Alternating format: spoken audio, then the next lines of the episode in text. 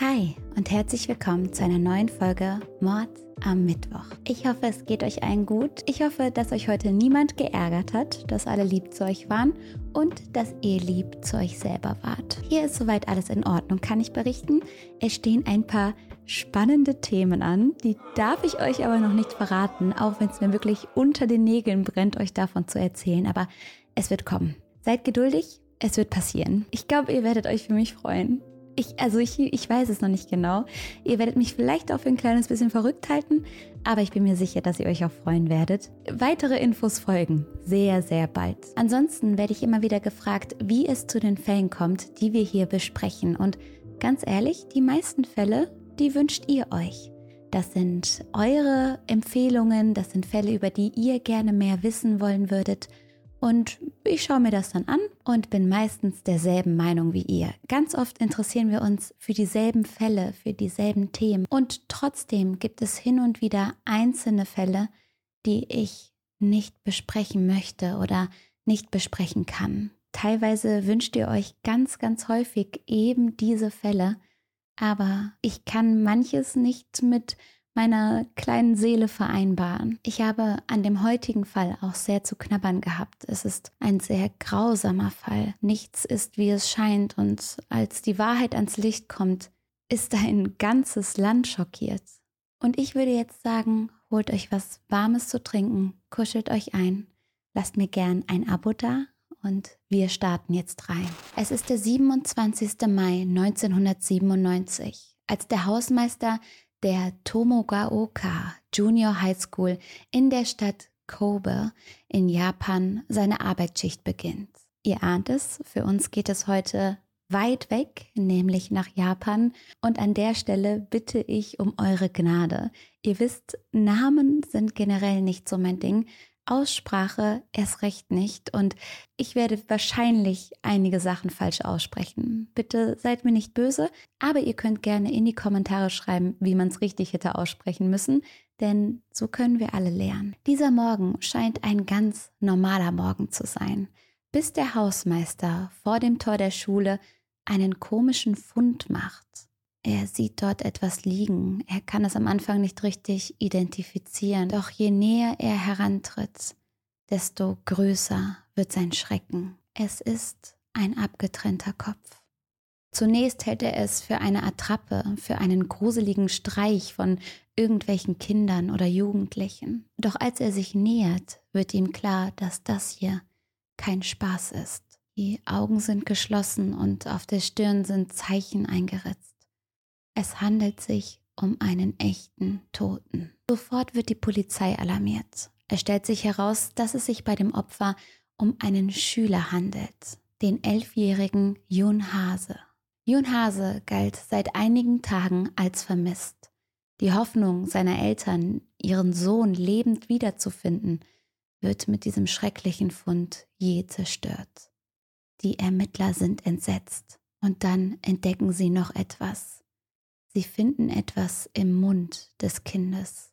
Es ist ein zusammengefalteter Zettel, auf dem etwas in roten japanischen Schriftzeichen gekritzelt wurde. Hier ein kleiner Auszug auf dem Brief an die Beamten. Dies ist der Anfang des Spiels. Ihr Typen von der Polizei, haltet mich auf, wenn ihr könnt. Ich habe das dringende Bedürfnis, Leute sterben zu sehen. Es ist Nervenkitzel für mich, Morde zu begehen. Ein blutiges Gericht ist nötig für meine Jahre großer Bitterkeit. Im fehlerhaften Englisch wurden ebenfalls die Worte School Kill, also Schulmord, auf den Zettel geschrieben. Und ganz unten steht noch ein Name. Saito Sakakibara. Es handelt sich dabei um einen Decknamen und der heißt so viel wie Schüler Sakakibara. Das ist das erste Mal, dass die Polizei von diesem Decknamen hört. Damit ich nicht immer den ganzen Namen aussprechen muss, werde ich von nun an Saito sagen. Die Polizei macht also diesen schrecklichen Fund an einem normalen Morgen an einer Schule. Und außerdem gibt es diesen kryptischen Brief. Es ist ganz klar, dass sie die Situation sehr, sehr ernst nehmen. Kurz darauf wird die restliche Leiche von Jun Hase gefunden. Sie liegt auf einem Hügel bei einem Wassertank an einem kleinen Waldgebiet. Wegen der unfassbaren Grausamkeit liegt die Vermutung nahe, dass der Täter nicht vor weiteren Taten zurückschrecken wird. Der Brief klingt ja wie eine Drohung. Eine Drohung, dass noch Schlimmeres bevorsteht. In der Stadt verbreitet sich dadurch in den nächsten Tagen eine riesige Angst. Besonders in dem Stadtteil, in dem die Leiche des kleinen Jon Hase gefunden wird, trauen sich die Menschen kaum noch allein auf die Straße. Die Leute verabreden sich zum Einkaufen und gehen dann zum Beispiel zusammen in den Supermarkt. Kinder werden nur noch in Begleitung von Erwachsenen in die Schule gebracht und nach der Arbeit wird lieber ein Taxi gerufen, als dass man abends alleine durch die Straße läuft. Währenddessen laufen die Ermittlungen auf Hochtouren und alle hoffen, schnell den Täter zu fassen. Es dauert einige Tage, doch dann gibt es wieder ein Zeichen.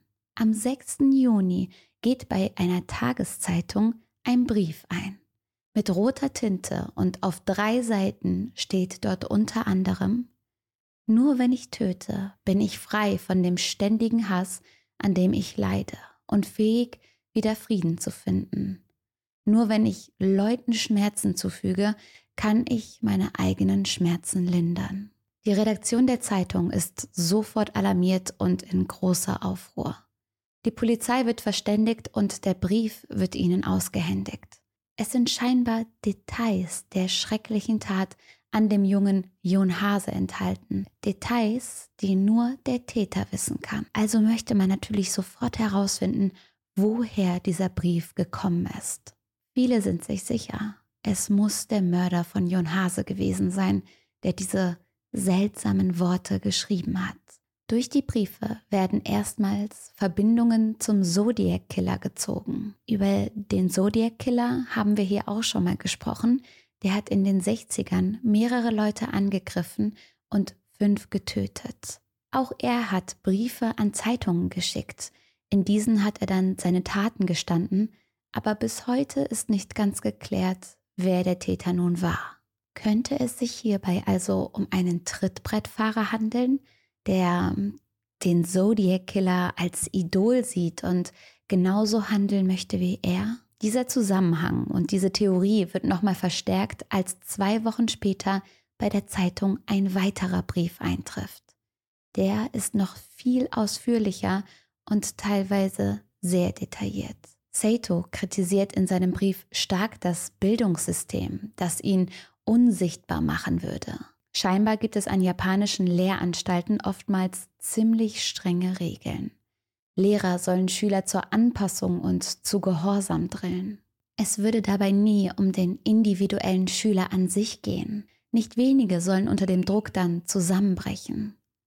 In Satos Briefen wird deutlich, dass er absolut unzufrieden damit ist, wie er in der Gesellschaft und mit dem Leistungsdruck behandelt wird. Der neue Brief ist ebenfalls mit dieser roten Farbe geschrieben und es steht eine Ankündigung darin.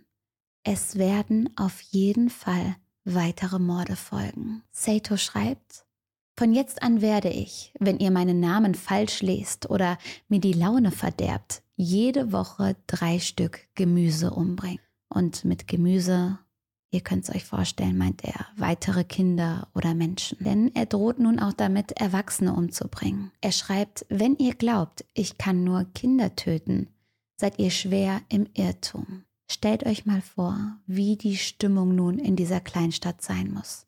Wie groß die Angst sein muss. Drei Wochen nach dem ersten Brief wird ein Verdächtiger festgenommen. Eine intensive Untersuchung des Tatorts und der verschickten Briefe hat wohl unter anderem zu dieser Festnahme geführt. Wie genau die Ermittlungen nun verlaufen sind, das ist der Öffentlichkeit nicht so wirklich bekannt. Aber die Beamten sind super froh, jemanden festnehmen zu können. Doch der Täter überrascht alle. Es ist nicht dieser gruselige Serienkiller, den alle sich vorgestellt haben. Einer der Beamten sagt in einem Interview im Fernsehen, ich bin erleichtert, dass ein Verdächtiger verhaftet wurde, aber vor allem bin ich überrascht, dass es sich um einen Oberschüler handelt. Ihr habt richtig gehört. Es wird ein 14-jähriger Junge zum Verhör auf die Polizeistation gebracht. Er steht unter dringendem Mordverdacht. Eine kleine Anmerkung an dieser Stelle. Es wird versucht, den Täter zu schützen, da es sich eben noch um ein Kind handelt. Deswegen werden wir hier seinen Namen nicht nennen. Wir reden hier einfach weiterhin über sein selbstgewähltes Pseudonym Saito Sakakibara. Oftmals wird er in den Medien auch als Boy A bezeichnet. Aber wer ist Saito? Der wird am 7. Juli 1982 geboren. Scheinbar fühlt er sich schon früh unter Druck gesetzt. Er meint, in der Schule immer nur gute Leistungen erbringen zu müssen. Das wird zumindest von seinen Eltern so erwartet und schlechte Noten werden nicht geduldet. Ein Sozialarbeiter soll die Veränderung des Jungen auch schon bemerkt haben und die Mutter vor Entwicklungsproblemen gewarnt haben. Er sieht den Jungen als mental labil an. Doch Seitos Eltern hören scheinbar nicht auf den Ratschlag. Weil Seitos Familie so auf diesen akademischen Erfolg fokussiert ist, er dem aber nicht standhalten kann, wird er immer verschlossener und immer introvertierter. Schon in der Grundschule trägt Saito ein Messer bei sich und als seine Großmutter stirbt, scheint sein Interesse am Tod so richtig entfacht zu werden. Etwas, das wir in solchen Fällen auch immer wieder beobachten, ist, dass die Mörder früher schon Tiere gequält und getötet haben. Und genau das tut Sato auch ab einem Alter von zwölf Jahren. Dabei beginnt er mit Schnecken, mit kleinen Tieren. Irgendwann sind es dann Frösche, zuletzt dann Tauben und Katzen. Bei seinen grausamen Taten, auf die ich nicht weiter eingehen möchte, merkt er vor allem eins. Es erregt ihn. Es macht ihm Spaß. Ärzten soll er später erzählt haben, dass er seine erste Erektion beim Quälen eines Frosches hatte. Innerhalb weniger Monate sterben mehrere Tiere durch ihn. Saito wird es mit 14 Jahren dann endgültig zu langweilig, ich drücke es jetzt mal so makaber aus, Tiere zu verstümmeln und zu quälen. Er beschließt, dass seine Opfer größer werden müssen. Er beschließt, Menschen zu attackieren. Am 10. Februar 1997 ist es etwa 16 Uhr, als zwei Schülerinnen in der Stadt unterwegs sind. Sie werden plötzlich mit einem Hammer angegriffen und schwer verletzt. Aber sie überleben. Viel mehr ist über diese Attacke nicht bekannt, weil die Informationen bewusst unter Verschluss gehalten wurden und noch werden, eben weil es bei all dem um Kinder geht. Aber ich denke, dass sich zu dieser Zeit niemand erklären kann, wer für diesen Angriff verantwortlich ist. Ich kann mir gut vorstellen, dass die Beamten damals vor einem absoluten Rätsel stehen und es schockierend ist, dass so ein schwerer Angriff einfach am helllichten Tag passiert. Das ist ja etwas, damit rechnet niemand. Wer sollte zwei kleine Mädchen einfach so mitten am Tag angreifen? Einen Monat später läuft die Viertklässlerin Ayaka Yamashita durch die Straßen der Stadt. Die Zehnjährige wird von einem Jungen angesprochen und die beiden reden nett miteinander. Als Ayaka sich quasi zum Gehen abwendet, sagt der Junge nochmal etwas zu ihr, weshalb sie sich umdreht. Sie schaut ihm direkt ins Gesicht, als er plötzlich anfängt, mit einem Hammer auf sie einzuschlagen. Ayaka wird zwölf Tage nach diesem Angriff an den Folgen der Verletzungen im Krankenhaus sterben. Ich denke nicht, dass sie sich während dieser Begegnung irgendetwas Böses gedacht hatte. Sie hat ja schließlich einfach nur ein anderes Kind getroffen. Saito ist eben erst 14 Jahre alt und ich glaube nicht, dass sie in ihm eine Gefahr gesehen hat, bevor sie angegriffen wurde. Nachdem Saito Ayaka zu Boden geschlagen hat, sieht er ein anderes Mädchen. Sie ist eine Drittklässlerin, die einfach zufällig in der Nähe ist. Saito zückt eines seiner Messer und sticht auf sie ein. Sie wird ebenfalls schwer verletzt überlebt den Angriff aber knapp. Nach seinen Attacken fährt Saito ganz schnell mit dem Fahrrad nach Hause, holt ein Notizbuch heraus und beginnt seine Taten aufzuschreiben und detailliert zu beschreiben, so als wolle er kein Detail vergessen. Er schreibt auch einen Brief und richtet den dann an seine eigene Gottheit. Er schreibt, heute habe ich ein heiliges Experiment durchgeführt, um die Zerbrechlichkeit des Menschen zu bestätigen. Ich ließ den Hammer fallen, als sich das Mädchen zu mir umdrehte und mich ansah. Ich glaube, ich habe sie ein paar Mal geschlagen, aber ich war zu aufgeregt, um mich daran zu erinnern. Als ein paar Tage später seine Mutter ihm von dem Angriff erzählt, merkt Saito, dass er absolut nicht verdächtigt wird. Es gibt keine Anzeichen dafür, dass er jemals erwischt werden wird. Er schreibt nach dem Gespräch mit seiner Mutter wieder in sein Notizbuch und bedankt sich dafür bei seiner Gottheit. Dann bittet er darum, dass er weiterhin beschützt wird. Nur einige Wochen später, im Mai, geht Saito nach draußen und fährt mit seinem Fahrrad etwas in der Gegend herum.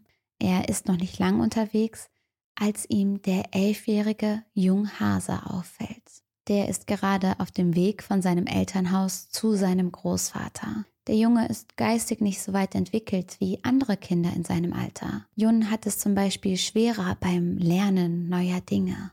Vielleicht ist das auch der Grund, weshalb Sato ihn als das perfekte Opfer ansieht. Jun ist allein unterwegs. Sato hält jetzt neben ihm an und redet auf ihn ein.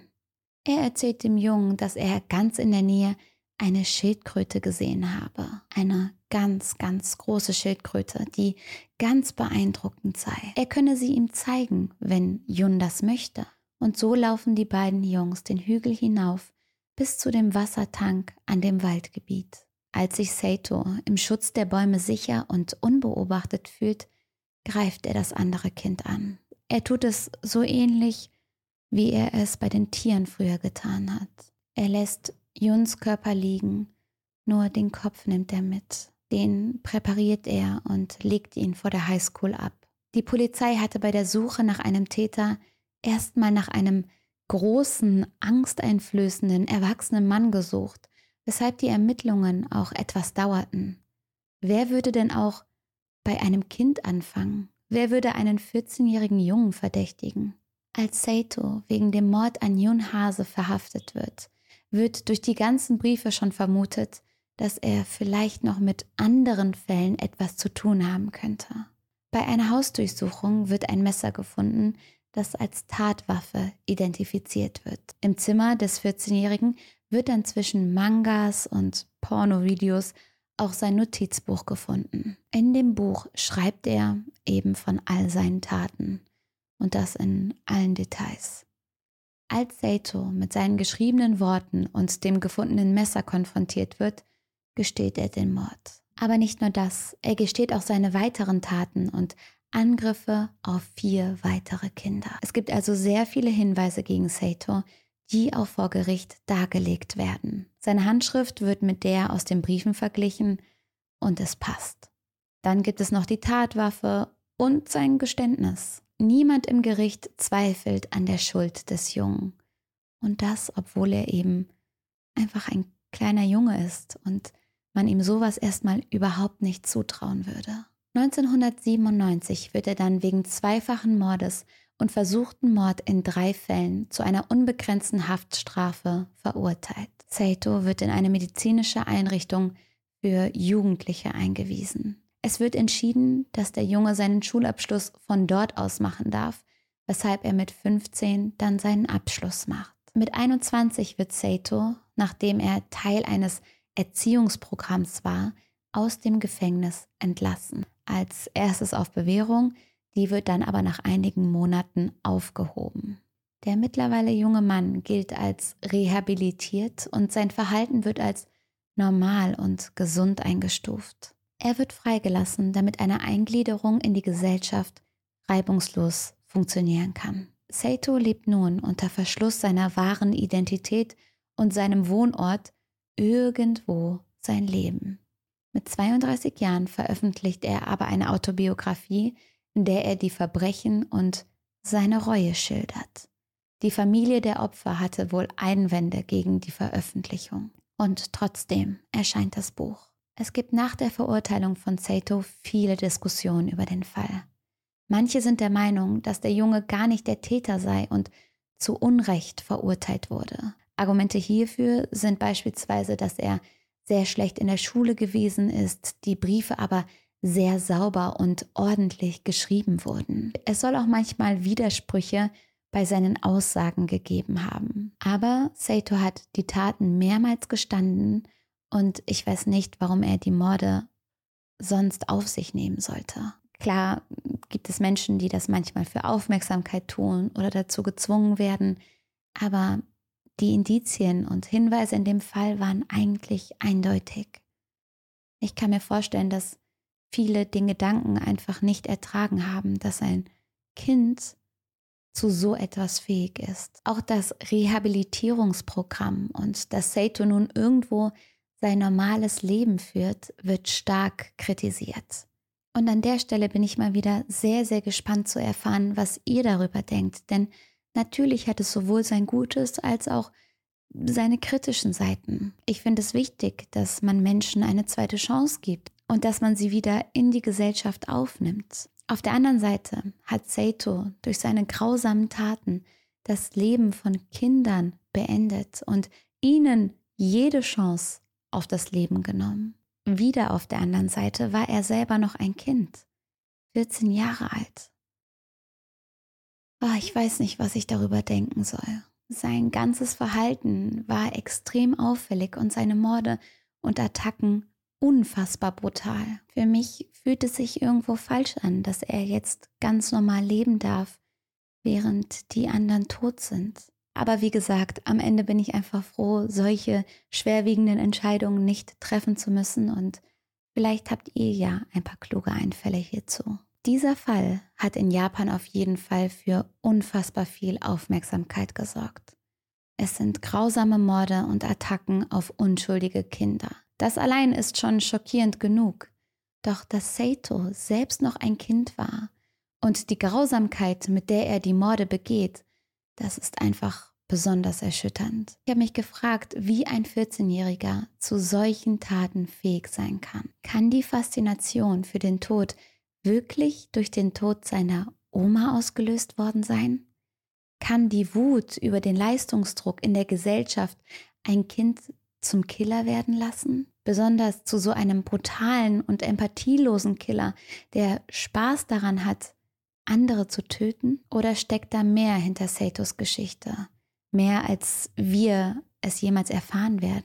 Der Fall lässt mich ziemlich nachgrübeln und ich weiß nicht, was ich denken soll. Es macht mich einfach traurig, dass so viele Kinder leiden mussten und zwei ihr Leben verloren haben. Und ich glaube, dass uns das nochmal daran erinnern soll, dass wir auch die Kleinen, gerade die Kleinen in unserer Gesellschaft, ganz genau beschützen und beobachten müssen. Denn auch Kinder fühlen sich manchmal unter Druck gesetzt, können sich alleine gelassen fühlen oder verunsichert. Und ich glaube, es ist so wichtig, dass man die Anzeichen erkennt und dass man solchen Kindern, Kindern wie Sato, die so viel Wut in sich tragen und sich verloren fühlen, dass man denen hilft, bevor sie anderen wehtun. Deswegen nehmt heute eure Schätze mal ganz, ganz fest in den Arm. Fragt eure Kinder und eure kleinen Geschwister mal, wie es denen heute geht und ob ihr was für die tun könnt und ob sie irgendwo Kummer oder Sorgen spüren und lasst uns aufeinander aufpassen. Ich wünsche euch einen schönen Abend und bis zum nächsten Mal.